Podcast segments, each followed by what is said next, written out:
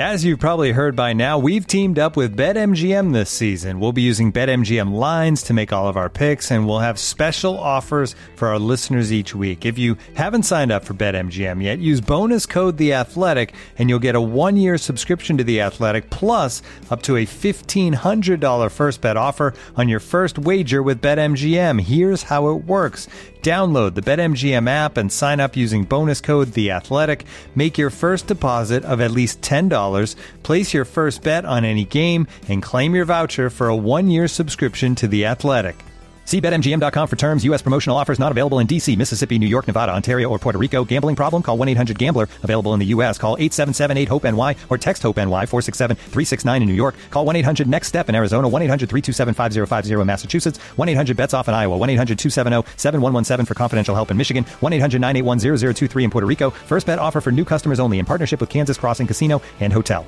Don't forget, if you haven't signed up for BetMGM yet, use bonus code The Athletic, and you'll get a one-year subscription to The Athletic, plus up to a fifteen hundred dollar first bet offer on your first wager.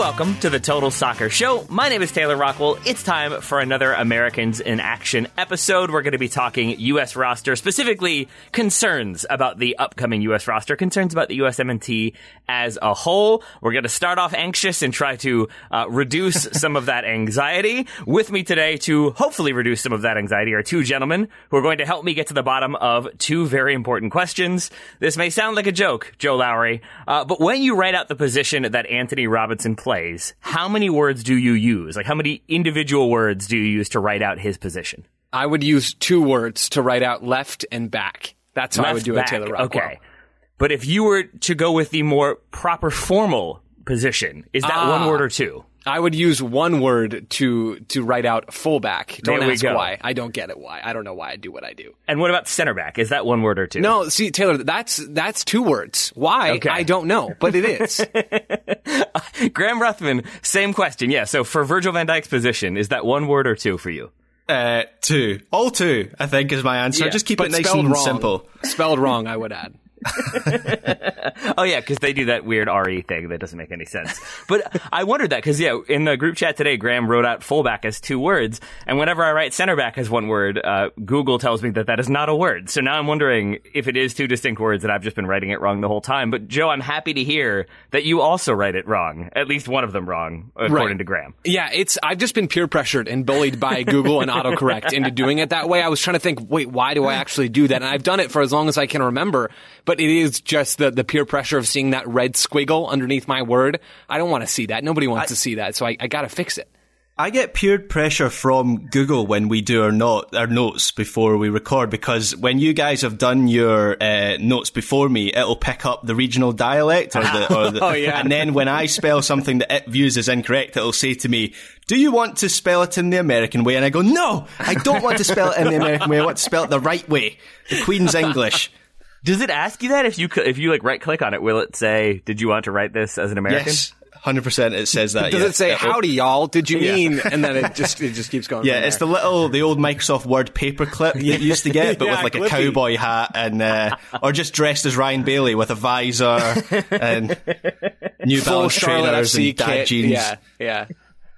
Dad jeans. Yeah, that's the that's the new trend, right? It's dad jeans, it's New Balance sneakers, and it's an old soccer top, and you've got the look right there. So yeah, that's Ryan Bailey, and I'm glad to see Clippy has adopted it as well. I'm glad we're off to a fairly lighthearted start because, as I said. We've got this roster coming up. We've got two friendlies at the beginning of June. Then there's uh, two Nations League games. So we've got what four games in about a 13 day period. So we're going to see a lot of the USMNT, which means hopefully we will get some answers to some questions. And that is the purpose of today's episode is to talk out some of those sort of burning issues as we see them with the U.S. men's national team. We have each come up with five questions or five concerns that we want to talk about. We want to find some answers to. And either we'll talk out some answers here or we're hoping that Greg Berhalter will maybe bring in some players that might help us solve those concerns or give us some more depth or have another potential starter. Uh, that is about how I would lay it out. Uh, Joe, Graham, anything else to add on that one? I don't, I don't think so. These are things right. that we're hoping are resolved in June because as Greg Berhalter has said, this window, this June window with the four games and, and the camp leading up to it is kind of the last tryout for a lot of these players because the September window is the only uh, international break after this one before the World Cup. That window is so close to November that he's he's likely not going to experiment a whole lot by then. I think Berhalter said something to the effect of, "We'll likely have an unofficial roster picked by September, at least most of it." That's me heavily paraphrasing, but the idea is consistent with what he said. So this is largely the last chance for players to break in for for really anybody on the fringes to try and make their case. Now the fringes got a little bit wider with Miles Robinson's injury over the weekend. We'll talk more about that later on, I'm sure. But this is kind of the last trial period. Like, and it's not even that big of a trial period. It is mostly refining at this point and certainly refining in September as well. Graham, uh, I, I, since Joe has covered that one, what I will say is I feel like sort of a jerk already because this is a grass is greener situation. Here we are talking about concerns about the USMNT and how they'll look at Qatar. Uh, for you and Scotland, uh, w- would would you prefer to be in this position? I'm assuming of worrying yes. about roster options as opposed to w- whether or not you'll be there at all. Yes, absolutely. I'd rather be in this position. I I talk through gritted teeth whenever we discuss your apparent lack of number nines, despite having about ten of them. When we we haven't, uh, we've not even punched our ticket to Qatar yet. But hopefully, within the next month and the next next three weeks, mm-hmm. three to four weeks, um, we will find out whether we are going to be in that group with England and uh, and the USA here's my pledge. As those games get closer, as we know more about the Scotland roster and, and everything else uh, as things develop, w- let's make sure to cover those uh, so that Graham has an outlet to talk about those those uh, games, those potential frustrations, and then also let's make sure that Ryan Bailey is not on those episodes so that it doesn't compound for you. Is that is so, that a pledge we can go with, Graham? Yes, that that right. sounds like a, a good deal. Perfect. Let's agree to that. Perfect. Particularly right. the no Ryan Bailey part.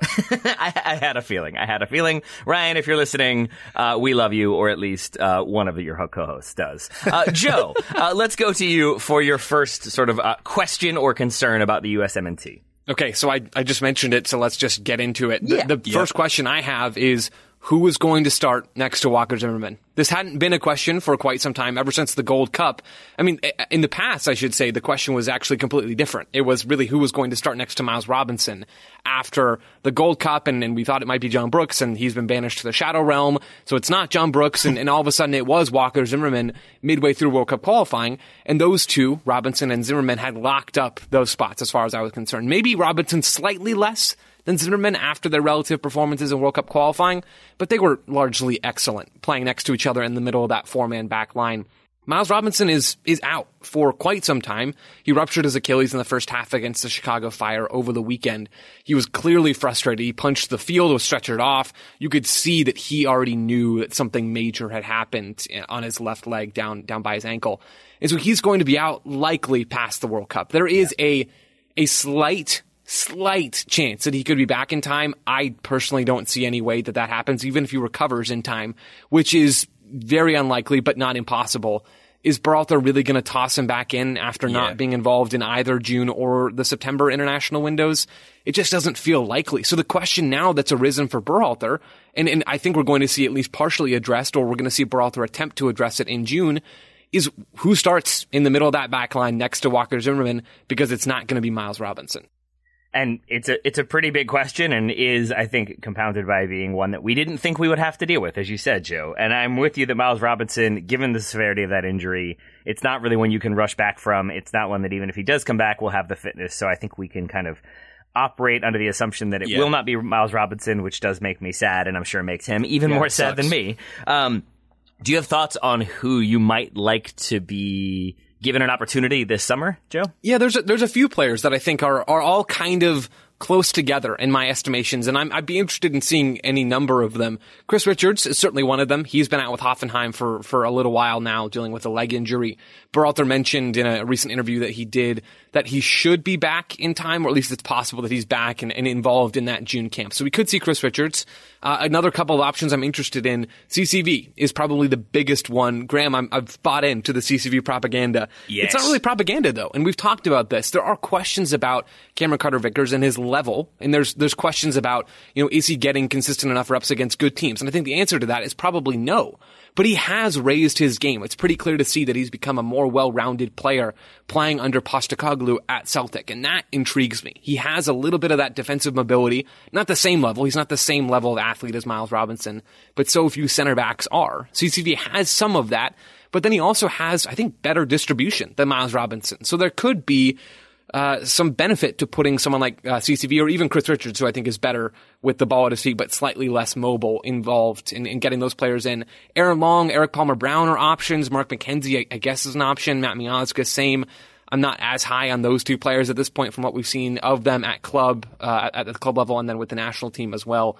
But CCV, Chris Richards, Erik Palmer Brown, Aaron Long's another one who could be in there. He just has recovered over the last few months and then towards the end of 2021 from this exact same injury that Miles Robinson suffered. So that's, it's an interesting storyline there to see if Long can get all the way back in. He had a couple of appearances in the March window of World Cup qualifying but it's it's kind of just a cluster at, at, this point in my mind. Graham, do you disagree? Do you think there's any one of those names that really stands out more than the rest?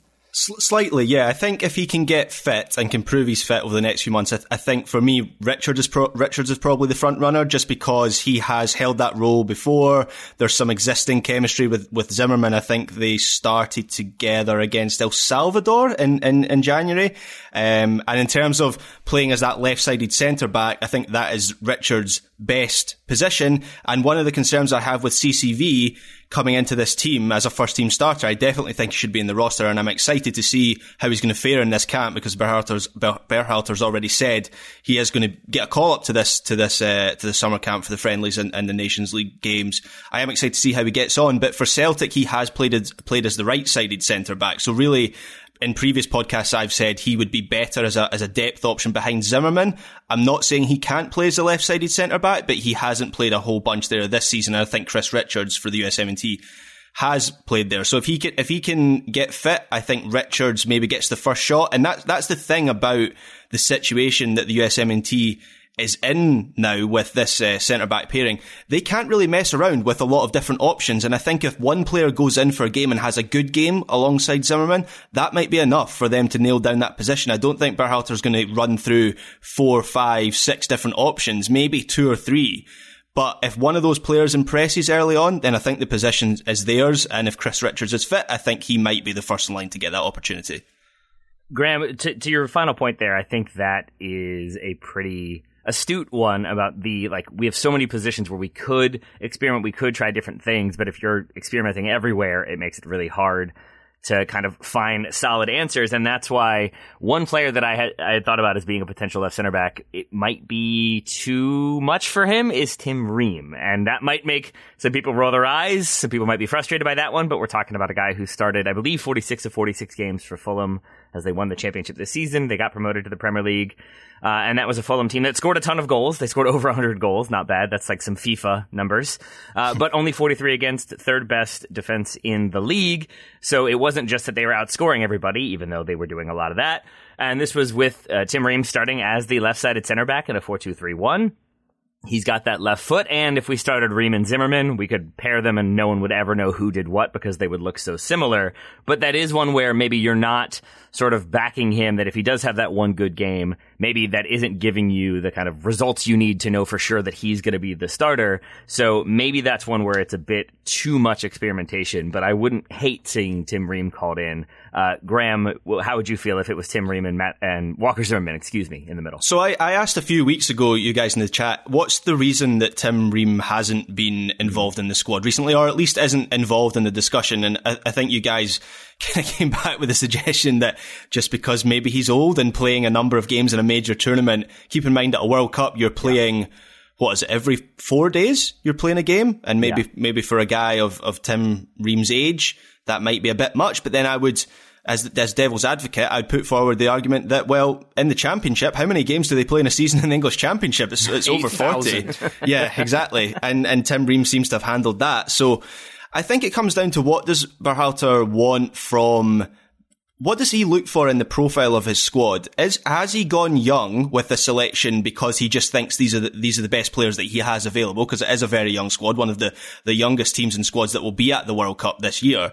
Is that just because those are the best players that he thinks are available, or is it because he is making a conscious effort to set the US up for future cycles and future tournaments? In which case, maybe he looks beyond Tim Ream and says, look, you are a good enough player to play in this team, but this selection that I'm making for this World Cup, which everything is obviously geared to with this camp that we're having, that's, that's the guiding light is the World Cup Uh, maybe he says to Ream, you know, I'm looking a little bit further beyond this World Cup. I'm wanting players who are gaining t- tournament experience this November, not just to get us as far in, as possible in this tournament, but to get us really far in 2026 as well. And then obviously Ream isn't really going to be a, a factor for 26. No, that's that's a that's a fair point, and I and I do think to your broader question, my sort of assumption has been that he started out with the kind of the core group that he had from MLS because he had that January camp. Then he brings in the veteran players to kind of fill out the ranks. Then he's got his his group, his core group but then you sort of see who can do what well and who can do what better. And it does feel like it's been increasingly young players coming in and pushing out older players or more veteran players. And I do think that's probably because those veteran players are sort of established in what they do and how they want to play. And so I, I think maybe there's an eye towards the future and it is like we want to set ourselves up for a multi-cycle situation. But I also think probably Berhalter's looking at the talent available and seeing maybe more depth, more variety to the skill set of younger players. So maybe that means no Tim Ream, but I wouldn't hate him as a depth option. Joe, the other center back who we haven't talked a lot about of late would be John Brooks. And that's one that I think a lot of people remain confused about, uh, myself very much included. And I think part of that is because of the way it's been discussed as like, well, you know, he was injured and then he wasn't quite in the right situation and it's all been very vague. And I think it will continue to be. Do you have an issue if we don't have John Brooks called into some of these games? Because if we're going to reset, if he is going to be given this opportunity after qualifying that Berhalter had talked about, this would be that time, but I'm still not sure we will. And I'm basically trying to prepare myself for that. Like, okay, so John Brooks is officially out without us really Yeah. understanding why. Yeah, I think he's I think he's done under Greg Berhalter. Hmm. I mean, Berhalter talked about recently in an interview how he'd rather see someone like CCV over someone like John Brooks because he already knows what John Brooks can do.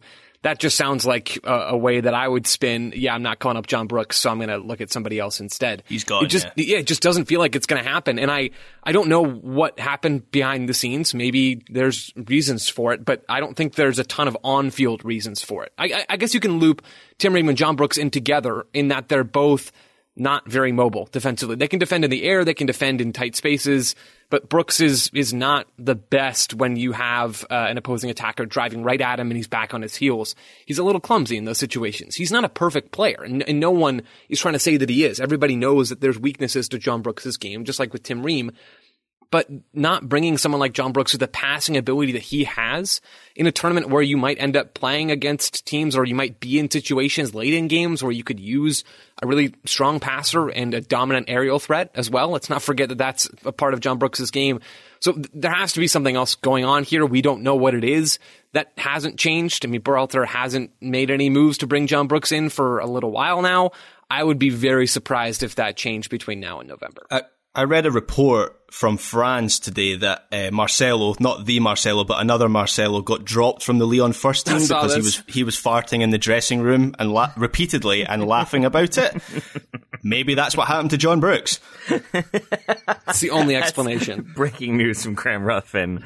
Uh, breaking wind from Graham Ruthven. Uh, J- Joe, so, so if you were gonna maybe see a couple center backs brought into this roster, I would assume we'll see roughly four. Uh, would you be okay with it being Zimmerman, Richards, CCV, and Aaron Long? Or would you like a little more experimentation there? Yeah, I'm fine with that. I actually do think we'll see more than four. It sounds like Berhalter's toying with uh, using the three at the back shape, at least in camp, if not in any of these games. But we could see it in a couple of these games as well in June. So I would expect maybe five center backs. Uh, it could even be up to six if James Sands is involved in this roster, and, and he can kind of do both the midfield job and the center back job.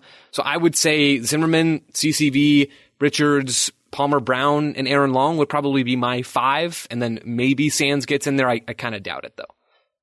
All right, so that's uh, the center back question discussed. I won't say resolved. Graham, what about you? What's what's a burning question you've got about the USMNT? So my concern regards the first choice goalkeeper, and Yeah. that isn't a particularly new concern because this discussion has been around for a while. But to be honest, I didn't feel it was that much of a pressing issue until fairly recently. Of course, as I said, there's been a lot of discussion about the merits of Turner and Steph, Steffen, but both, both enough were good enough to start for the USMNT. At least that was my view until fairly recently. I guess I haven't really changed my opinion on Turner, but the problem for him is game time. He's not played much these last few months due to injury, and then he's going to Arsenal this summer where he's, he's not going to be first choice if if Bernd Leno stays around, he might not even be second choice at Arsenal. Maybe he's not even getting cup games. Then you have Zach Steffen, and you could argue that um, lack of game time hasn't been an issue for Steffen in, in Berhalter's eyes, given that he's been second choice at City for years.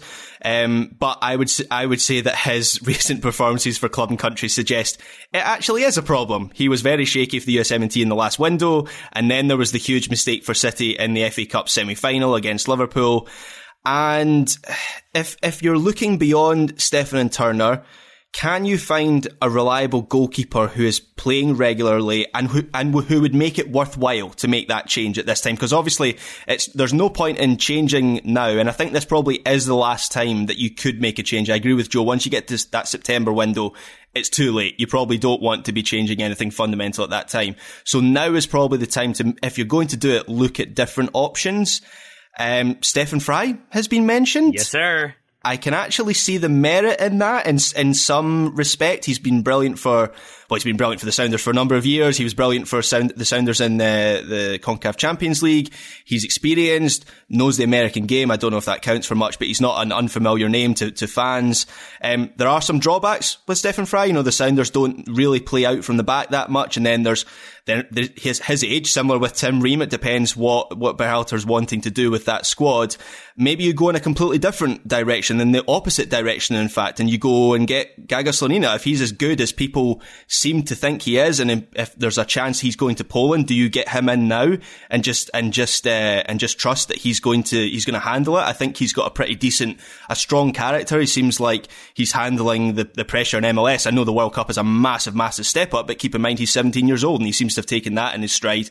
What I will say about making changes with goalkeepers, and maybe I'm showing some ignorance here, please correct me if I am, but I do think it's possible to make quicker changes in goal than in other, any other position on the pitch. Obviously, that's a sweeping generalization. It's not the same for every team and every goalkeeper's uh, goalkeeper, but I do think goalkeepers are slightly more plug and play because of their un- the uniqueness of their position. You look at Alisson for Liverpool, who comes in and al- almost immediately is perfect for that team. Ederson for City, they, as I say, they were immediately in that team and playing well. And in, in other positions, you have to worry about balance and chemistry, and there is a bit of that with with goalkeeper. But I would say largely that comes down to communication over anything tactical. And it's not beyond the realms of possibility that Berhalter could make a goalkeeping change this close to the World Cup and it works out. But I do think this June camp is probably the last chance for him to do that. I, Graham, I completely agree. I think this is kind of put up or, or shut up time. And, and Berhalter obviously can do whatever he wants, but I think the evidence is pretty clear. And I've, I've been on this train for a while that there should be a shakeup in the goalkeeping pecking order, the goalkeeper pecking order. There's some pecking order in goal. I, I There's an order. There's pecking involved. Yeah, that's all. way, That's all that matters. Taylor. Yeah, yeah, that's the important stuff. I, I think Zach Steffen has had too many errors in World Cup qualifying and even before World Cup qualifying to start for this team at the World Cup. I think if he's starting, and I have nothing against Zach Steffen, I think he's a a fine goalkeeper, and I think he, he seems like a, a good dude. But I think you're hamstringing, hamstringing, hamstrung. I think you've you've limited your team if you're using Zach Steffen. You've hamstrung a did. Yes. Is what the technical See, Taylor, is. you're coming in so clutch with the corrections I'm today. trying. Thank you. I think you're making your life harder as a team if Zach Steffen is starting in goal over someone like Matt Turner, maybe over even someone like Ethan Horvath. Uh, maybe there's other names involved as well. I, I don't have as much concern or I'm not as interested in maybe who that third goalkeeper is. It, it does seem like Steffen and Turner are both going to be there, barring any sort of injury. But I think this June window is going to be a real a really telling window for the national team as far as who's getting those minutes, who who's playing in these games. Is it split? Does Berhalter see this as a, a time to maybe give both goalkeepers, Turner and Steffen some minutes?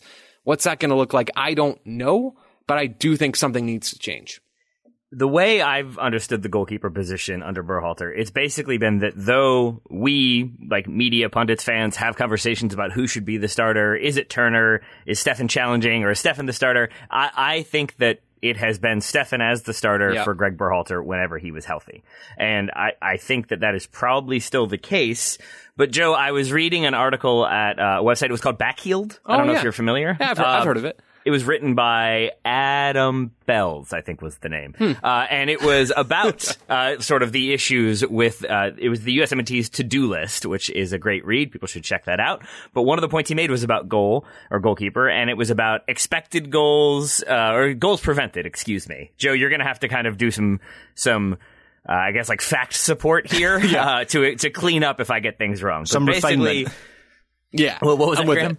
Some refinement. yes, yes, probably so. As uh, the bull in the china shop tries to explain things, and then Joe comes through and repairs the china. Uh, but Steffen was, I believe, 12th out of 13 goalkeepers in World Cup qualifying in terms of goals prevented. My understanding of that is that if you take expected goals conceded minus actual goals conceded, you get goals prevented. A positive number for that would be good. A negative number, not so good. Keylor Navas, the best goalkeeper in CONCACAF, uh, with that number. 4.97 goals prevented. Zach Steffen was the second worst, negative 1.46. Matt Turner was sixth, just ahead of Guillermo Ochoa. So there's that. But that, I think, to my mind, Joe, explains the idea that you have long had of maybe Zach Steffen isn't the best shot stopper and isn't going to be that kind of clutch shot stopper if we come up against a team like we did against Belgium eh, uh, the last time we were at a World Cup. Uh, first off, have I explained goals prevented somewhat accurately? And second off, does that sort of uh, support your idea that Steffen might not be the shot stopper we might require? Yes and yes. Taylor, I think you, you did a great job walking folks through. There's a, a few different ways, depending on where the data is coming from, of how those stats are labeled. Uh, StatsBomb calls it post shot expected goals, and, and you can compare those and goals to figure out, okay, relatively, you can get a relatively good idea of how good of a shot stopper different goalkeepers are. That was, was TruMedia's basic, uh, basic, uh, representation of that same idea of, of shot stopping and quantifying that it shows that, yeah, Steffen was a, a, pretty poor shot stopper in World Cup qualifying. And Turner wasn't perfect, right? Let's think back to that Canada game in Hamilton, Ontario.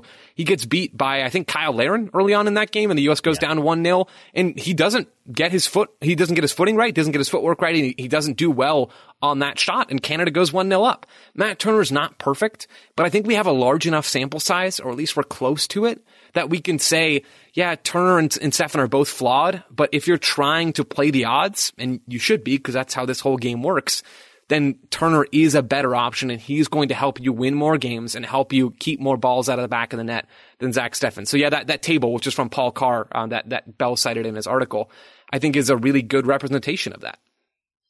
And so, Graham, that pulls me back to the idea that maybe there should be a little bit of experimentation if this is the kind of final time to do that. And I would really like to see Stefan Frei uh, get given a chance. I think he was rock solid for the Sounders in that CONCACAF Champions League final over both legs.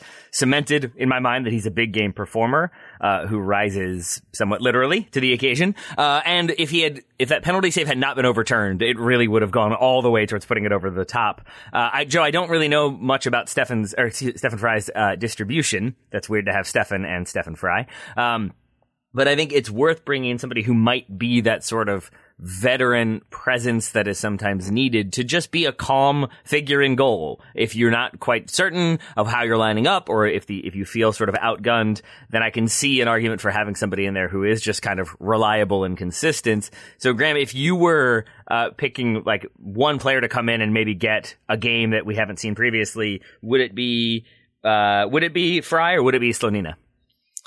Oh, that's tricky. Um, I would go with Frei, I think, because I think there's enough evidence that Slonina's probably going to pick the USA. That seems that seems like the kiss of death, but uh, it feels like he's probably going to pick the US over over Poland. I think to play for, and then you don't have to worry about cap tying him. I know the friendlies don't cap tie him anyway, but Frei, yeah, I, I just feel like there could be a really big upside to bringing in an experienced head at the back for the US, particularly if we're talking about unsettling that central defensive partnership as well.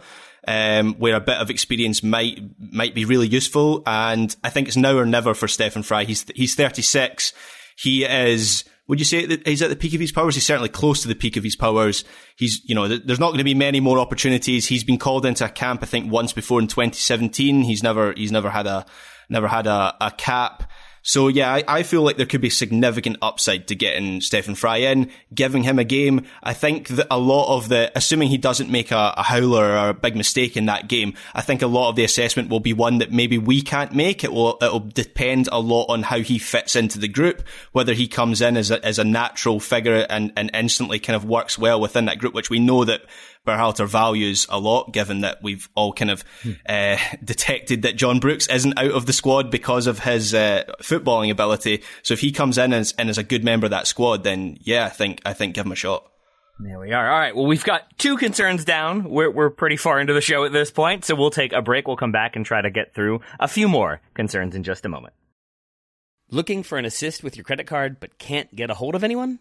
Luckily, with 24 7 US based live customer service from Discover, everyone has the option to talk to a real person anytime, day or night. Yep, you heard it right. You can talk to a real human in customer service anytime. Sounds like a real game changer, if you ask me. Make the right call and get the service you deserve with Discover. Limitations apply. See terms at discover.com slash credit card. This episode is supported by FX's Welcome to Wrexham. Celebrity owners Rob McElhenney and Ryan Reynolds' small town Welsh football club has finally been promoted into League Two after 15 seasons in the National League. Dedicated staff and supporters celebrate the team's return to glory while bracing for the newfound challenges that come with being in a higher league. Will Wrexham AFC stand up to the challenge and rise again into League One? FX is Welcome to Wrexham, all new Thursdays on FX, stream on Hulu. Welcome back. Uh, we've heard one concern from Joe, one concern from Graham. I'll stay on the fence for now. Joe, let's go back to you. What what else are you worried about? What else would you like to see experimented with, resolved this summer, uh, whatever it may be? The next one for me is the question of where is the central midfield depth coming from? And and we're seeing now, and we saw it towards the end of World Cup qualifying, that that is a relevant question and a relevant concern because the U.S.'s midfielders and the, key ones, especially in Tyler Adams and Weston McKennie, can't stay healthy. Weston McKennie's still out with an injury, although it sounds like he could be involved in June with the U.S., which is great news. But those players are are really injury prone, and as we've seen with Miles Robinson, an injury can happen, and it can happen to any one of these guys, and they could end up missing time either all of the World Cup or, or just time at the World Cup. So Adams and McKennie are injury prone. Moose has missed some time as well. Outside of those three players, I think there's there's a couple of names that are basically locked in. Kellyn Acosta's locked in on that World Cup roster. I don't think there's any way that he's he's not going to Qatar barring injury. Luca De La Torre, I know that moved pretty fast as a storyline, but I think when you look at the lack of options and those number eight spots behind Musah and McKennie, and, and I guess Acosta if he is moonlighting there, De La Torre's got to be at the top of that depth list. So I, I do think he will likely end up in Qatar as well. Beyond those players, though, fellas, where's where's the depth? Is there a single player Outside of those names I just mentioned, Adams Acosta at the six, most likely, and then Musah McKennie and De La Torre at the eights. I don't think we're confident that, that there's any names etched into this roster outside of those players. Gio Reyna could do the job at the eight, but every time it feels like we're about to see him there, he gets hurt and doesn't doesn't have uh, enough miles or minutes ready to go on his legs that he can actually come in and play. So maybe Gio Reyna is that guy, and we don't see a ton of other options in midfield for the U.S. and Qatar. But with the expanded roster, and Berhalter said multiple times that he expects it to be 26, not 23. With that 26 man roster, it feels like there will be at least one, if not two more central midfielders that are in Qatar that we just don't know yet. So maybe that's Djordje Mihailovic. I don't know if Berhalter sees him as an eight or as a, maybe a left-sided winger. We don't know the answer to that. I'd like to see him in June. Maybe that's Paxton Pomykal, who's been good, fine to good with Dallas, I would say. He's been fine to good with FC Dallas and Nico Estevez, but he has a, a ton of a ton of uh, work in his legs. He goes and, and, buzzes around the field. He's a really energetic guy. That certainly fits the model of what Berhalter uh, wants uh, from his team and, and, how he wants his midfielders to play. So maybe it's those two guys that come in and get looks along with De La Torre and they get some more run and Musah does too and McKennie maybe gets a game, two games as he's coming back from injury. I, I don't know exactly what that's going to look like, but I think it's time to see some names in those spots at least brought into camp. Even if they don't play a ton, I think it's important that they come into camp so that Berhalter can evaluate them up close and get a better understanding of how they play and how they could potentially fill out this depth chart. Has has there been any chat about um, and I'm not going to sit here and pretend this is a player that I've watched a lot or a player that I'd even really heard of before I started to do my research. But Alan Sonora was a player that kept on coming up in my research. He's he's 23, is playing for Independiente in South America, and he's got three goals in his last five games. Um, hasn't been recognised, American born, hasn't been recognised at any youth level for America, and uh, obviously hasn't had a senior cap, and is a midfield playmaker which seems like he's playing at pr- a pretty high level for someone that generally doesn't seem to be in the discussion, but there is an underlying Twitter discussion about this guy that is interesting to me. Yeah, I haven't seen much about Sonora. I haven't watched a ton of his footage either, just because he hasn't been in the picture. But Graham, I think he's another one who could fit in this group of, of maybes, right? Maybe it's Djordje, maybe it's Pomykal, maybe it's a wild card coming from either South America or, or someone else coming from MLS or Europe. There's just a big old question mark for me after the first few players, and I wouldn't be shocked if it's really any of the, the guys that we mentioned, maybe even a couple that we haven't. I'm still confused why Alan Sonora has never gotten any looks at any level because his brother has, has played for the U17s and the U20s. Uh, so you would assume that they would be on the radar. They would have some connections there. Uh, maybe that's one we'll have to watch a bit more footage on, uh, Graham and see if we think he should be in there or if he's mm-hmm. not in there, why he might not be in there. Are there other central midfield options, Graham, that you think we could see or would like to see? I, I think uh, Joe kind of pretty much covered him, mm. Paxton Pomykal. I, I, mean, this whole segment was just so Joe can uh, put forward Paxton Pomykal as a solution exactly. to all the USA's problems. but yeah, uh, Mihailovic, Paxton Pomykal, uh, you know, we've already seen Roldan in squads and so on, Eric, Eryk Williamson. Yeah, I, I, think there are there are names. It's just maybe about solidifying some yeah. of those names as the depth options behind the the MMA midfield unit. Graham, I know, or sorry, Joe, I know you didn't have him on your list. Uh, do you think Cristian Roldan is still on Greg Berhalter's list? If not a lock, then close to it? I, I don't think he's a lock or close to a lock, but I do think he's on the list. I think there's every chance that he's involved in June. I don't know if that will be as a central midfielder or as a as a wider player. I, I guess it's not that much wider, but maybe in the half spaces on either the right side or the left side. But I do think he's someone that Berhalter clearly knows and trusts, and I think there's a chance we see him in June. Uh, if we don't have a ton more about central midfield depth, because I, I don't, but I do think, Joe, that you're right to kind of point that one out. And we've long been concerned about what happens if Tyler Adams is injured or if he gets a yellow card or gets suspended. How do we kind of make up for that one? And I think you're right that with only kind of five lockdown central midfielders, there's always a chance someone's getting hurt or someone's going to miss a game. And then that depth kind of keeps plummeting. But we're talking about depth there, and Graham, it feels like that's a similar conversation we could have about fullback potentially.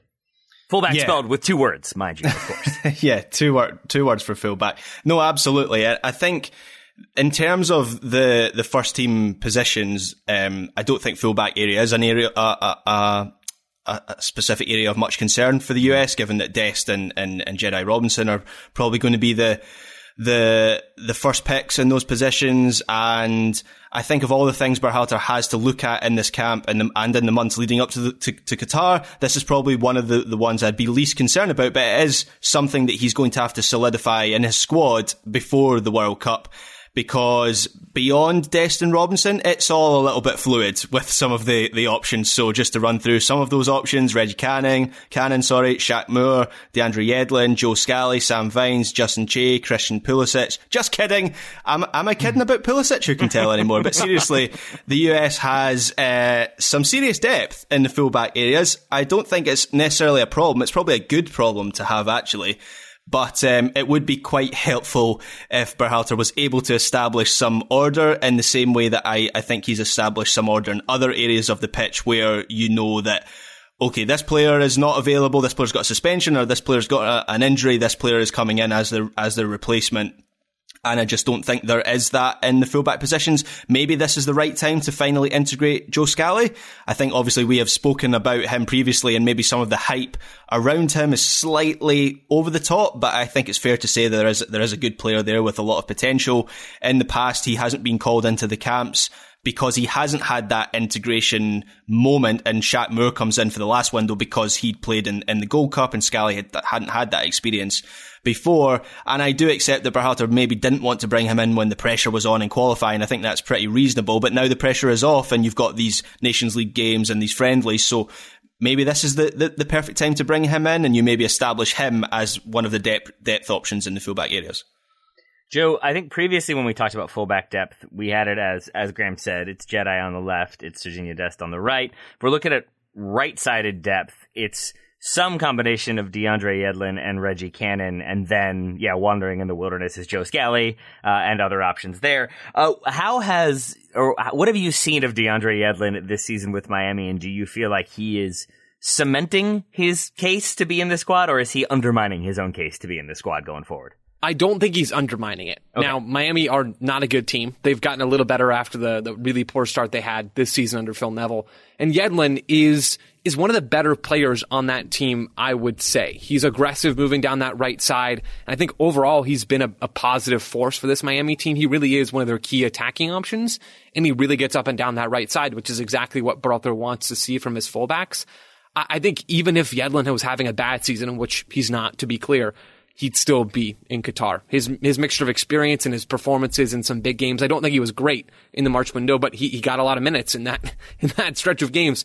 I think his time under Berhalter mixed with his status as one of the veteran leaders of this group means that he will absolutely be in Qatar. So we would assume Yedlin there. Maybe Reggie Cannon is there. Sergiño Dest definitely there. So too Jedi. What about that left side, Joe? When it comes to the depth, we've talked about Sam Vines. We've talked about George Bello. Uh, and and I, it feels like maybe we're just going to have to continue to see both of them. Uh, for club uh, next season, but also for country if they both get opportunities, just to see who can kind of rise up the ranks a little bit. Because right now it feels like it's Jedi Robinson and then a pretty sizable gap, and then maybe George Bello. Yeah, maybe. And this is one of those reasons why I'm really excited about the June camp is because we don't have a lot of clarity about, about that left back spot after Jedi Robinson. It could be any one of the names we've mentioned. It could be somebody we haven't mentioned yet. Maybe Kevin Paredes gets a look. That would really surprise me. But, but maybe he comes on strong to start the next season with Wolfsburg. And he is maybe one, if, if not the only one, one or one of the few players who's involved in September that hasn't really gotten much of a run with the U.S. in the past at, at, a, at the senior level. So there's just a big old question mark around this left back spot. And for the U.S., I kind of don't think it's going to matter a whole lot. Barring injury, Jedi Robinson's probably going to play every single minute at the World Cup because that's just what he does. Hmm. But at the same time, he seems to be dealing with a little bit of a knee injury right now, if, if reports are to be believed. Doesn't sound like anything major, but there's a chance that somebody does need to step up, and that could be any number of different names. I think maybe Berhalter views, and we've discussed this before, but I think he probably views Dest actually as the yeah. as the depth option on the left, which adds a different dynamic to this discussion because then are you bringing two depth option right backs with that in mind that Dest, if, if something happens to, to Jedi Robinson, and look, it's a World Cup, things can happen, he can, he can get suspended, he can pick up an injury, then Dest moves over to the left, and it's actually the right back position that, that, that shifts up and changes, and one of those depth option comes in. All right, let's say what what would have this happen? Okay, let's say it's Jedi Robinson gets hurt, and then we do have Dest sliding over to left back. Graham, does that make you more comfortable than like basically is it Dest at left back and then say DeAndre Yedlin starting at right right back? Are you more yeah. comfortable with that, or are you more comfortable with Dest staying at right back and question mark playing left back, be it George Bello uh, or Sam Vines or somebody else? I, well, I, feel like I'm answering it yeah. by saying I don't know who it would be. Yeah, exactly. I was literally going to say I think you've answered your own question there by saying question mark. Yes, that makes me much more comfortable with Yedlin at right back and, and Dest at left back. So then this is basically maybe this is one of those positions where instead of seeing a bunch of new faces, it's more about getting the reps and seeing how we can do. If it is maybe Jedi comes off at halftime in, in a friendly and then Dest goes to left back, how do we do with that sort of that switch mid game? Maybe that's where yeah. it's more about experimentation than new faces. Yeah, a lot of this, a lot of this camp, I the term I would use is stress testing. So hmm. kind of envisaging certain scenarios, like you've just gamed out there. You know, Jedi Robinson picks up an injury, he has to come off. Okay, we're going to have to do this now. We're going to have to sh- change the shape of our, our midfield unit. We know we we can't play a three. Let's play a, a double pivot in there. Just kind of gaming out certain scenarios that could happen in a World Cup. Major tournaments are weird major tournaments are really weird in that it's go- it's very rare that you go into any game in a major tournament with your first choice team and everything's going to work perfectly and everything's going to go to plan. Things are going to go wrong either in the build up or in the game and you're going to have to react. And the thing about World Cup, as I've said already in this show, you don't have much time to react. You know, games are four days apart.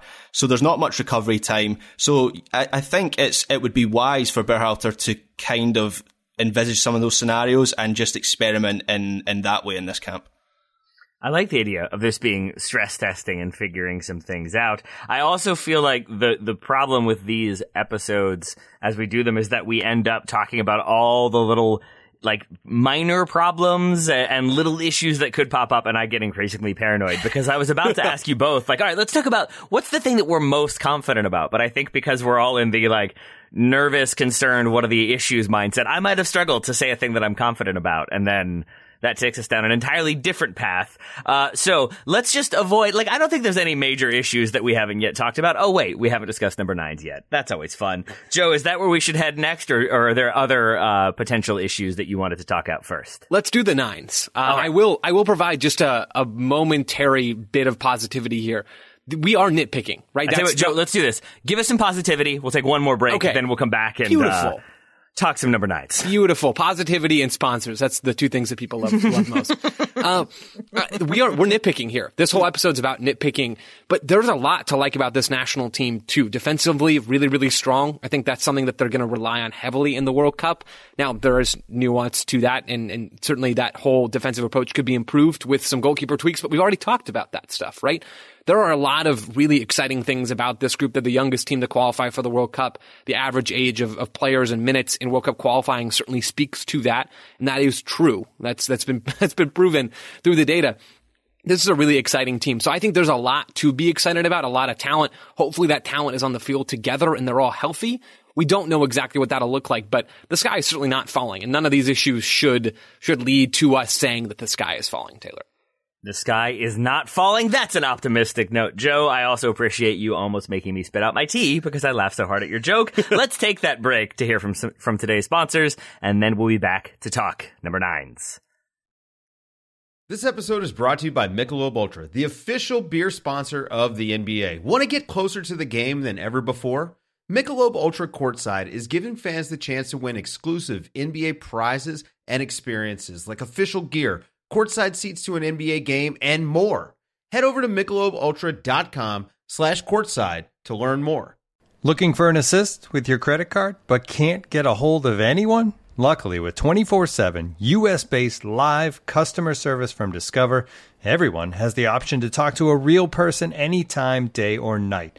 Yep, you heard that right you can talk to a real human in customer service at any time. Sounds like a real game changer if you ask us. Make the right call and get the service you deserve with Discover. Limitations apply. See terms at discover.com slash credit card. Welcome back. When last we left you, Joe was making me almost spit out my tea. Joe, I'm, I'm going to refrain from drinking as we talk about number nines, although there's a potential that this topic of conversation will have me wanting to drink something slightly harder. uh, Joe, take us through the number nine situation, if you would. Is there any Just real rule? quick? Is real brief. yeah, yeah, I got it. Yeah. Is there any rule that says the TSS host has to be drinking tea at all times? Because I'm guessing Ryan's downing it every other, you know, every other show that he's doing, one glass in each hand. And Taylor, now you're drinking tea. At, at, this is some sort of tea conspiracy. I'm hosting not, later this week, Joe, and I will you not, be drinking tea. I feel like you have not read your contract. I it's in there, and I'm a little bit concerned now that your lack of tea consumption is, is hurting the show. I'm a, I'm an American. I like I like American beverages. Yeah. You couldn't even think of one, could you? You couldn't even think of one.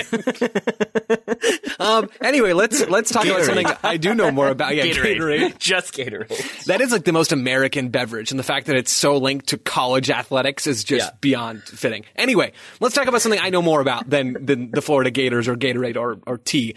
It's who's going to be getting looks at the nine. Now, I don't actually know the answer to that question, but I do know it's a question, and I should get a point for that.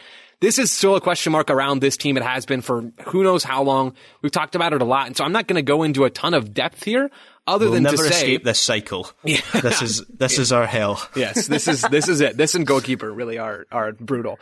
We've already learned from Berhalter that Haji Wright is coming in, or at least it it sounds like that's absolutely going to be the case. He's he's doing well in Turkey right now. We've talked about him on the show. I think he's worth a look. It sounds like there might be someone else coming in by the name of Malik Tillman, who is a, a dual national that Berhalter referenced, and, and, we had to connect the dots a little bit there, and some folks on Twitter are doing the same. But Malik Tillman's a, a German American dual national. He's a forward. He sounds like that. He sounds like he could be getting a look in June. Ricardo Pepi probably not coming in, based on Berhalter's comments about giving him a little bit of a mental break and just a break from the grind that he's been on, going from MLS, playing a bunch of World Cup qualifying games, moving over to Germany, and really starting a, a whole new life there in a completely different country. I do think that's understandable, especially because Pepi hasn't been doing all that well at Augsburg, so it's not like he's breaking down Berhalter's door to get involved. So more questions about this this group than maybe ever before, but I do like that it sounds like we're seeing some different options get in get into this group. Maybe someone like Brandon Vazquez could get involved as well. I would like to see him. Although if Wright and Tillman are, are both going to be involved, it sounds like there might not be room for a whole bunch of other nines. I'd expect Jesus Ferreira would be involved as long as he's he's healthy coming off of some games with Dallas. So I expect he'll be involved in this group as well. But we're going to see different players at the nine, and I do appreciate that because it seems like Berhalter is, is certainly trying to answer this question of who's going to be this team's number nine. I'm I'm interested and excited to see what Haji Wright does because he, he seems to have risen quite late in this in this discussion. I, I think if you are scoring goals as he is in Turkey, then you automatically kind of become part of this discussion as Jordan Pefok has done in, in Switzerland with his goal scoring record. And we looked at, we looked at Wright's strengths and weaknesses as a player a few weeks ago. And, and there's certainly plenty to like there. I like how effective he is at hold up play. He is asked to do that a lot at club level. That could be quite useful for the USMNT. He might not have a, a lightning turn of pace, but I, I, there's a lot of intent to his play. Once you get into the penalty box, it feels like he is very much determined to score a goal, which I know sounds kind of simplistic, but a lot of strikers maybe don't have that. And then, as I say, of course, there's a scoring record. Uh, he's got 13 Turkish Super League goals this season, including eight in his last six games. And in that sort of form, I don't think you can really ignore him at the moment. So I am looking forward to, to seeing what, what he does with the game time. If he gets game time, if he's in the camp, you would assume he's going to get an opportunity to play. And uh, yeah, as I say, I'm excited to see that. With Malik Tillman, and I want to come back to Haji Wright in a little bit, but I want to start with Malik Tillman. Uh, we're talking about a 19 year old who's a dual national. He's played for the US U15s, but then since then has basically only played for Germany at youth levels. Joe, it, like we've been in a, this situation sort of before when it came to Julian Green. If we had Malik Tillman come in and maybe he plays both those friendlies and he gets a goal against Morocco and a goal against Uruguay, are you comfortable? Like, would you be okay if Berhalter basically said, like, okay, he's scoring goals, he fits our system exactly, he's what we've been missing, it's worth guaranteeing him a spot on the World Cup roster to sort of jump from Germany and, and officially declare to play for the United States? Like, is that the downside of experimenting this late in the game is that a striker who catches a good run of form for a couple games can really push himself up there, like we saw with Ricardo Pepi, but then you don't know what's going to happen next. So, like, how comfortable would you be with Malik Tillman coming in, starting games, and potentially being that number nine? If he looks good, I'm super comfortable with it. That's that's the the yeah. question, right? I don't have any issue with Berhalter continuing to experiment. And whether or not that experiment involves Malik Tillman doesn't really matter a whole lot to me. But if Tillman or someone else comes in and starts banging in goals and, and maybe even beyond that is doing the sustainable, good forward kind of stuff. They're moving off the ball well. They're getting into the box. They're arriving at the right time. They're getting good shooting opportunities. Even if the ball's not always going into the back of the net, if they're doing those repeatable actions that good goal scorers do, I'm great with someone like that getting more looks. And, and, maybe that's Malik Tillman. And if he comes in and dominates in this June window, or, or maybe, maybe doesn't dominate, that's probably too high of a bar for any nine in this pool. If he comes in and looks good or, or competent and shows a lot of nice things, I would have no issue with him being involved again in September and going to the World Cup. Do I think that's particularly likely? No, not, not really. But honestly, at this point, who knows? It could be Tillman. It could be Wright. It could be Vazquez. It could be it could be Josh Sargent coming back from the English grave that he's found himself in in Norwich. I don't know what that's going to look like, but I'd be lying if I said I wasn't curious about Tillman. Berhalter obviously sees something, and if this is a way to get a, a, competent nine into this group and to also secure a dual national and get him involved and excited about being in this U.S. group, it's kind of a win-win. Graham, part of the reason, as I've said previously, why I love having you on the show is so when Joe, Joe, and I start to get overly anxious about like who might be the center back depth, you can kind of slap us on the head and remind us that we've qualified for the World Cup and things aren't that bleak. Is the number nine spot a similar thing where are we, is there a chance that like there is just a player like Jesus Ferreira, just put him in there and it'll be okay Yeah. enough? Or is this actually an issue to your mind? No, I, I kind of lean more to the former. Obviously, it is interesting because number nine is, um, well, I mean, every position is Yeah. important, but the number nine is the spearhead of any football team. So it's, it's, it's interesting to discuss who's going to play there for the US M&T at the World Cup. But I do think the US has options and pretty, pretty good options. I mean, if Jesus Ferreira starts tho- those three group games at the World Cup, I, I don't think that's much of a problem. I think he's he's proved that he can go- do a good job. I also think the the wide forwards that the US have as well are good enough that they can maybe, if Jesus Ferreira isn't scoring many goals, I think Pulisic, if he's in form, and, and Tim Weah, or if it's Gio Reyna on that right side, I think those players are good enough that as a unit, that front three is strong. Um, so I, I personally um, think that the centre back issue right now has become the biggest, the most pressing issue for the US. That's the one in this camp. I think Berhalter needs to find a solution for that because that feels very important. It's the, the basis of a team, particularly at a major tournament where it feels like international teams, or at least the good international teams, have solid defences. And the US had that with Robinson and Zimmerman. I think that's the most pressing issue right now is, is resolving that. With the number nine, I know I'm slightly contradicting myself because I previously said September is too late to experiment. As long as you're not bringing in someone completely fresh, I don't think you would bring in Tillman for the September window. But if Berhalter is, is still eh, eh, chop- chopping and changing with Pefok and Pepi if he's back in the roster or Ferreira in, in that window, I don't think that's much of an, an issue because I think all of those players kind of have their own their own qualities and bring something different to, to the table. So I'm, I don't think I'm as concerned by it. Obviously, it would be brilliant if the US had a Lewandowski or a Benzema or a Haaland, but they don't, and I still think they actually have a pretty strong attack. Graham, like, what would be? Uh, this is another one that may end up being a very obvious question, uh, and I'm going to say up front that the answer is probably just yeah, scoring goals. Now here's the question: uh, like, I, I I do wonder if some of the number nine issue is that Berhalter is asking a lot of that role, and that they're being asked to do different things at different times, and it can be a lot to process, a lot to keep in your head. But what is the thing that you like? If if there were somebody who came in and just like did cement their that spot as being theirs. They basically staked their claim, backed it up, and they did kind of rise to that occasion, became that number nine. W- what is the thing that they're doing best? Because I wonder if like we have a person who comes in and like, yeah, he scored a goal, but he didn't really link up play really well. This guy linked up play really well, and everybody else scored, but he didn't get any shots off. Like I, I, I do kind of feel a little bit confused because we've seen so many different players play that position, all of them successfully at times, unsuccessfully at others. I don't quite know what would be the obvious thing that would make me happy, and I feel like the answer is just yeah, if he scores goals, whatever, yeah. get him in there. Yeah, as a goal scorer, isn't it? If someone, someone who scores consistent goals, I mean, if if a, if a striker have Haji Wright in this window, how many games are there? Four games, two friendlies, and, and two Nations League games. I think it's unlikely he's going to start all the, all four of those games. But let's just say, for argument's sake, he does, and he scores in all four games, and all of a sudden he becomes pretty much a lock for for the World Cup, assuming he continues his form and and, and uh, at club level and remains fit. So yes, it's, it's goals. I know that's a very simplistic answer. I think everyone wants Karim Benzema as a centre forward, someone who not just sco- not only scores goals but links up play and things co- are conducted through him. And it feels like Berhalter is is maybe that's the player he's looking for, not Benzema, but someone who is not just there to penalty box poach and finish chances in the six yard box because I feel like the US maybe have some good options to to do that. Jordan Pefok, I would even put forward. Christian Ramirez is a pretty good poacher. It seems like he's heading back to, to MLS this summer from Aberdeen in Scotland. The US have good options there. It's just they don't have that all rounder who, as you say, Berhalter does demand a lot of, of that number nine.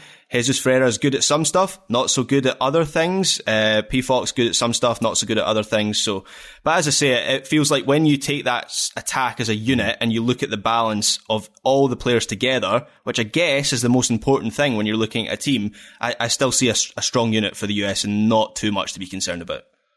I want to try to add a little bit more context to that question before it comes away as Graham. Do you think it's important for number nines to score goals? Uh, I, I think what what I'm struggling with is the idea that like it's been so long since we had a person who just was that goal scorer, who was that number nine. I would go back to like maybe like before Josh Sargent even got his first call up is when it felt like, oh, it's going to be Josh Sargent. We know that for sure. And it's just been such an area of uncertainty for so long that at this point I have a hard time imagining anybody being able to come in and just being like, wow, they did everything they needed to do. That's the guy. It seems like we're going to have to have a bit of a trade off somewhere. And maybe that is, Yeah. if it's Haji Wright, a person who can facilitate play, isn't maybe quite as technical, doesn't have that elite speed, but has proven he can score poacher goals and can score lasers from 30 yards out, and that's enough. Score, score the goals, uh, link up play as best you can. You don't have to be that el- kind of elite speed in behind. Do a couple of those things really well, and that will make you stand out rather than doing a bunch of things okay. Can I settle some nerves, I think, regarding this this issue and the World Cup? If you go through the how many teams at the World Cup? Thirty two. That's right, isn't it? Yep. If you go through those thirty two teams at the World Cup, I think you could probably count on maybe Yeah. the five to ten teams. You count it on two hands, but not, not certainly not any more than two hands. You could count on two hands the number of teams that have a reliable goal scoring number nine that is an absolute lock of that position, and there's absolutely no concerns about. Those players are very, very rare and hard to come by, and it certainly seems like they're hard to come by at international level. And if you can find that player, then yes, it elevates your level a lot. But I don't feel like the US are going to. I mean, if the US come up against Scotland, I quite like Che Adams as our number nine, but he's not Robert Lewandowski. He's not hitting 20 goals a season for Southampton, so we don't have that player, and I think you'll find many other countries don't have that player. Yeah, I mean, I would assume that it would be Lyndon Dykes for you, all right? That's the proven number nine that you're feeling confident with? I like Lyndon Dykes, but again, not a 20 goal a season striker. No? Uh, I mean, large, uh, part of the reason I like him is he's, he's Australian, uh, and Australians are good fun. There you go. But yeah, Che, che Adams actually would be pretty good for the USMNT. I've thought this before. Like, he is a decent goal scorer at Premier League level and links up the rest of play.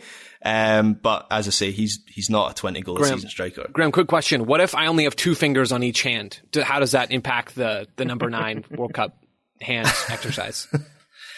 Um, that's going to be difficult. Yeah. Okay. You, you might need to borrow some other hands. You Will know, do. If, if you're giving Gio Reyna a hamstring, he might give you a hand back. That's true. He doesn't need him. He he doesn't he doesn't play American football. He just plays the, the actual football. I'm with it, Graham.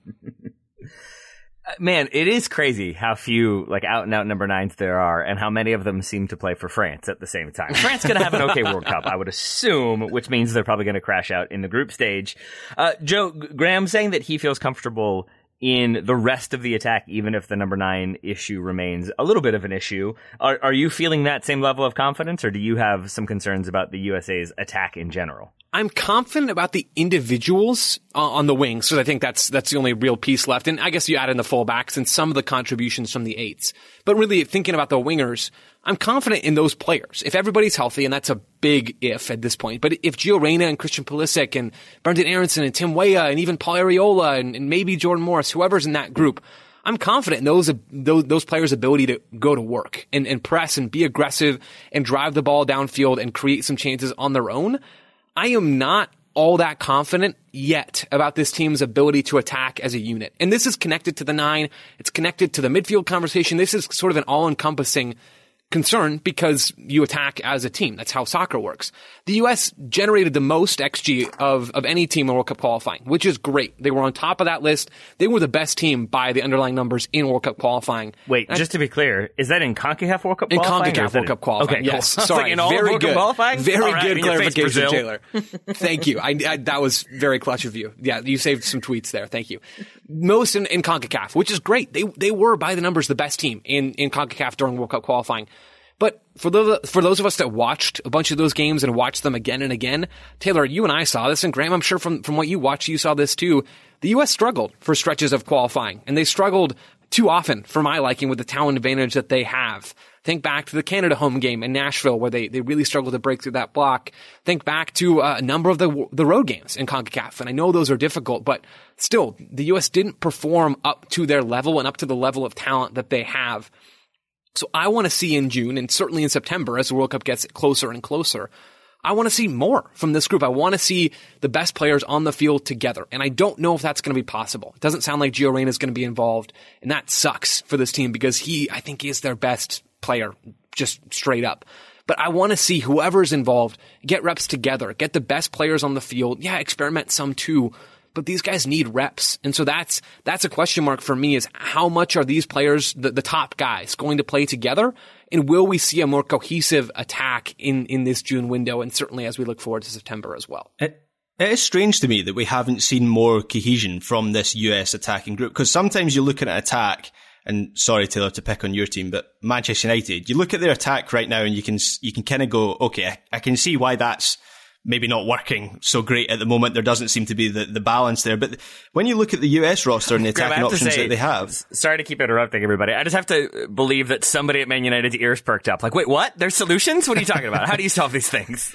we can fix this? uh, no, we better uh, buy eight more guys that won't fit the system. Yeah. That should solve it. That should solve it. Yeah, anyway. we need another forward who's not going to press, uh, hey. and then we'll play a pressing style. Anyway, yeah, when you look at the USMNT options, I actually do see some some good balance. At Tim Weah, I like him on the right side for the way that he stretches the pitch and provides some verticality. But then on the left side, when when Pulisic is starting there, you have Pulisic kind of cutting inside, creating space for Antonee Robinson on the overlap. You have Ferreira. Uh, dropping deep to create the space for Pulisic and Weah to spin in behind. So uh, in terms of the balance of that group, I think that's what I meant when I when I say I'm not too concerned about that attacking unit because I see strength in players in other areas and potential balance as well and cohesion in that attack. But Joe, you're absolutely right. In some of the performances that they have put up in qualifying, it it, it didn't quite click, and I think that might be a slight concern.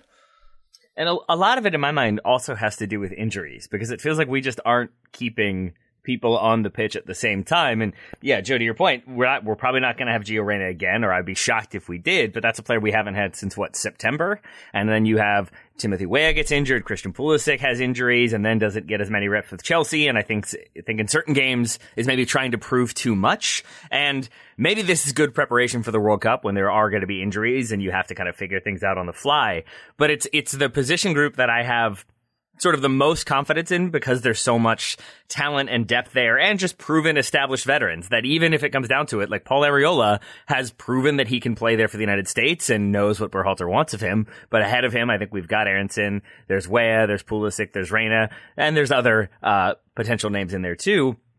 It, it's just to get everybody playing together in meaningful minutes that allow you to kind of keep building that chemistry and consistency. That's just been such uh, not a problem. It just hasn't happened so far. And a, and a few games, I think, a few more reps together, I have to believe that makes that attack just a bit more fluid. It, it connects them more. They understand each other a little bit more. Their communication is better. They know how they play. They know where the runs are going to be. And that would be my hope is that with a, a, few more reps and a little bit uh, better health, uh, we get a better attacking output overall. Yeah, that that's my hope too, Taylor. And it's challenging. I think you're you're very wise to point out the injury issues that's a huge part of why this team has looked choppy at times in attack and why it hasn't all come together. It's going to be extremely difficult, but I think important for Berhalter to balance getting players reps, like we've talked about, getting the key guys reps, whichever of those guys are, are here, balancing that idea with also experimenting. Cause there, there does need to be some experimenting. Center back, we talked about it. Maybe a little bit at left back or at the fullback spots. Central midfield as well, I think is going to be an area where you have to, to tweak things. And same with the nine spot. But how do you do that? How do you rotate from, from game to game in this stretch of four matches? How do you balance who's on the field together? Is it a platoon type approach?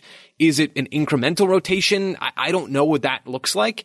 That's a big challenge for Berhalter, but I, I, think he needs to get it right in June. And, and weirdly, yeah. sorry, real quick, I don't even exactly know what getting it right looks like. I'm not sure any of us do, but maybe Berhalter does. It's a big maybe though.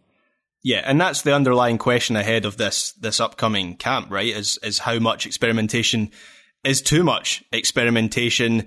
You you and I think this is particularly pertinent point with Berhalter, who's who's made such an effort to create the the right environment. There have been some selection decisions he's made that haven't been based exactly on individual quality of a player, but instead on how they will fit into the locker room and into the structure of the team. So he clearly values that stuff.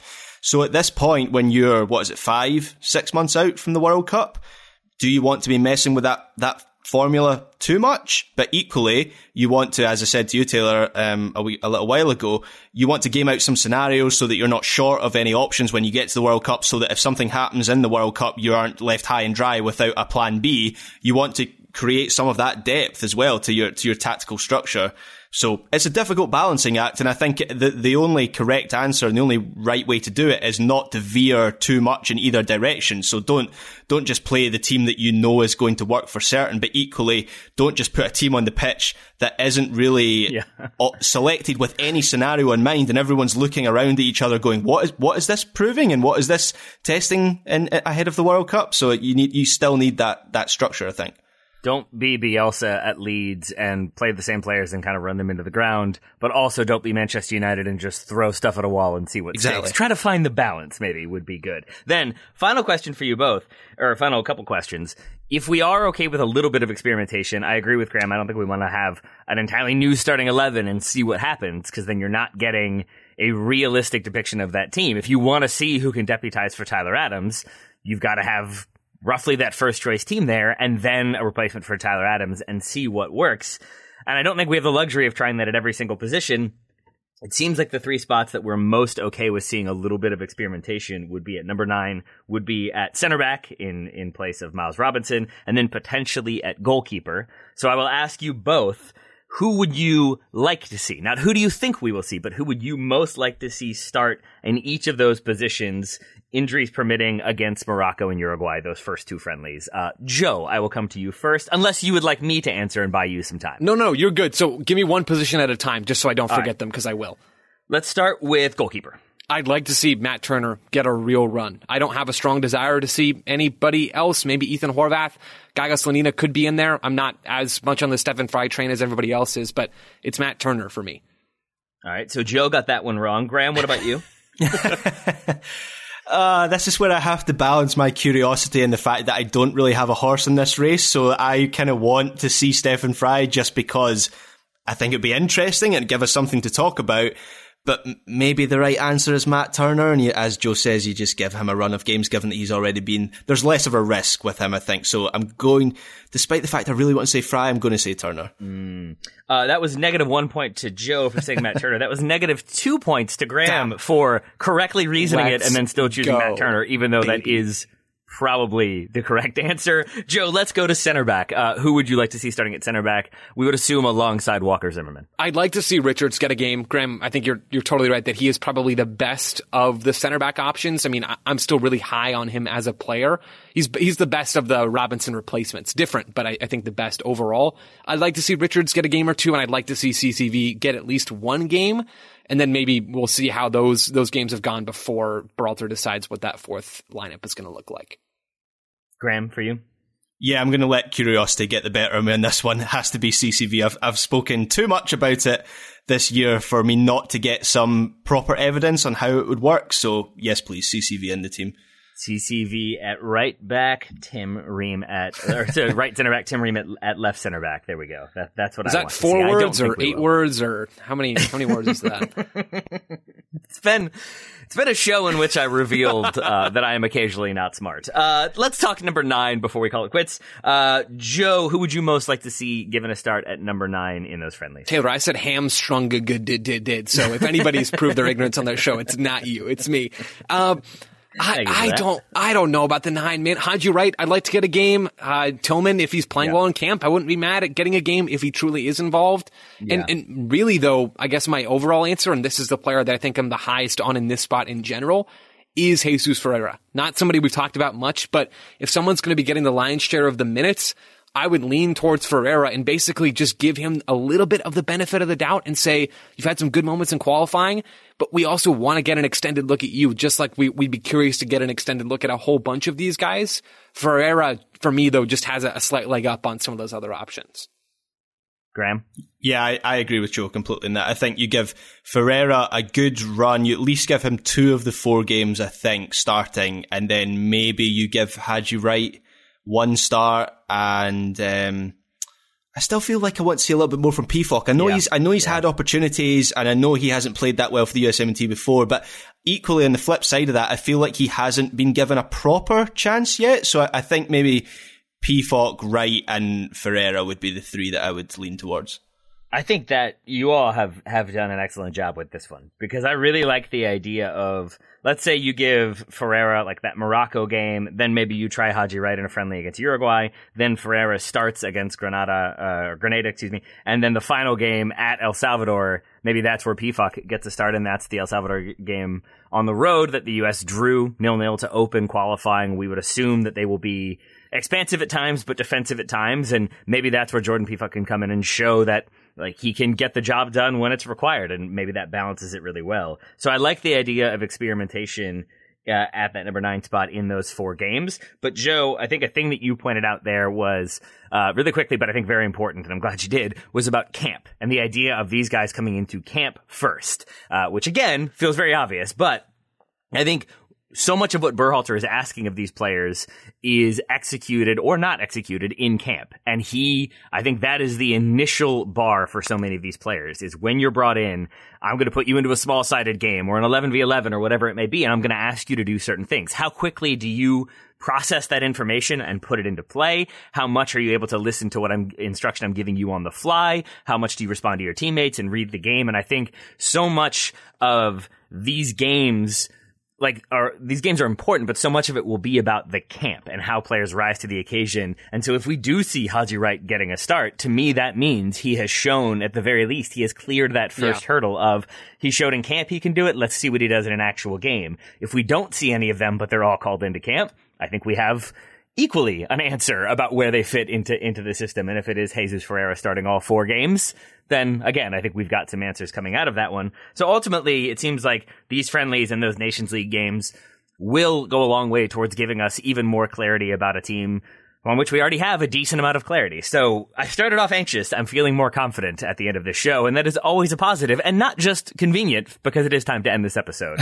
uh, anything else to add, Graham Ruthven, uh, overall about the U.S. or any specific positions or anything else?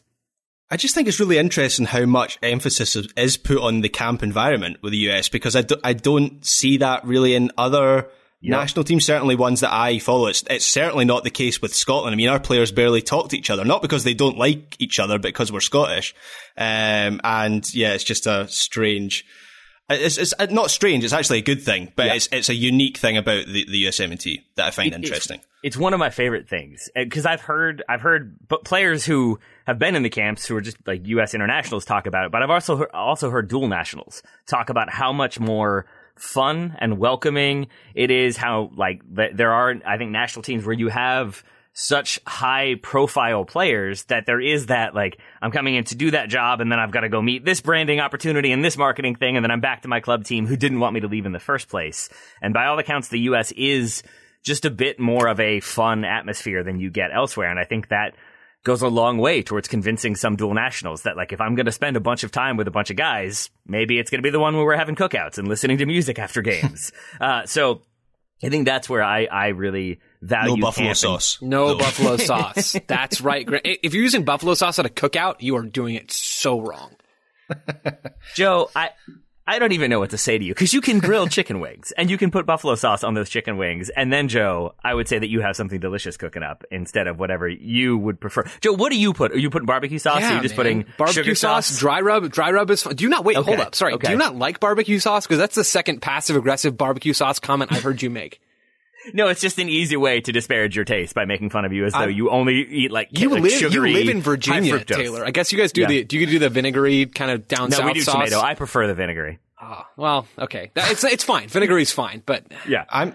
I'm genuinely having chicken wings for my dinner tonight, and normally I wouldn't. I like buffalo sauce, but normally buffalo sauce wouldn't be my go-to. But I'm going to order buffalo sauce on my wings, Joe, just to. I'm going to send you a picture of them. Do it. You won't. Just to spite me. Do it. here's here's where I think we can all agree. I hope. Uh, tomato like sauce like as the base sauce for barbecue sauce is fine. Yeah. Vinegar as the base sauce fine. Dry rub also works. Mustard is ridiculous. Get out of here, South Carolina. I don't know what you're doing. Yeah. That is uh, my overall takeaway on barbecue sauces, South Carolina. I look forward to your letters. Joe Lowry, I look forward to talking to you again this week about the Sockers and next week about the U.S. Uh, men's national team. But you're going to be talking uh, women's soccer later this week. oh, that yeah. That's right. Ariana Cascone, who writes for Backheeled, which Taylor, you were kind enough to mention earlier on in this show. She, yeah, and I are going to be on the show. Uh, it'll be out on Thursday. We're talking Challenge Cup Cup, which wrapped up over the weekend. We're going to be talking the, the early stages of the NWSL regular season as well. There'll be some US WNT kinds of questions in there about how those players who are on the US roster are, are faring in NWSL. We'll talk about teams that are impressing, expansion teams, all that good stuff will be out on Thursday. Uh, so that'll be Thursday. Graham, lister questions Wednesday. Are you prepared for whatever uh, random nonsense Ryan Bailey has found for us? I mean, I'm never prepared, but I will try and handle it best I can. uh, I always look forward to the the weekly segment, the Graham bonus questions. So I'm not going to say if what it is if we have one, but I'm going to try to open the document really quickly and see if we do, unless either of you knows for sure that we do. I don't. I we don't have, know if there's Graham bonus content. There is Joe bonus content, and yeah. in general, TSS hybrid TV bonus content, which I am so excited for. Guys, I read through the, the doc earlier today and it's gonna be, it's gonna be great. I can't wait. Oh boy. All right. Yeah. We're going to come back with some sauces. I'm excited for that one. Uh, but until then, Joe Lowry, thank you so much for being here today. Thank you, Taylor. Graham Ruthven, thank you for being here as well, my friend. Thank you, Taylor Rockwell. And Taylor Rockwell, thank you for being here as well. You're welcome. Listeners, thanks so much for listening. We'll talk to you all again very soon.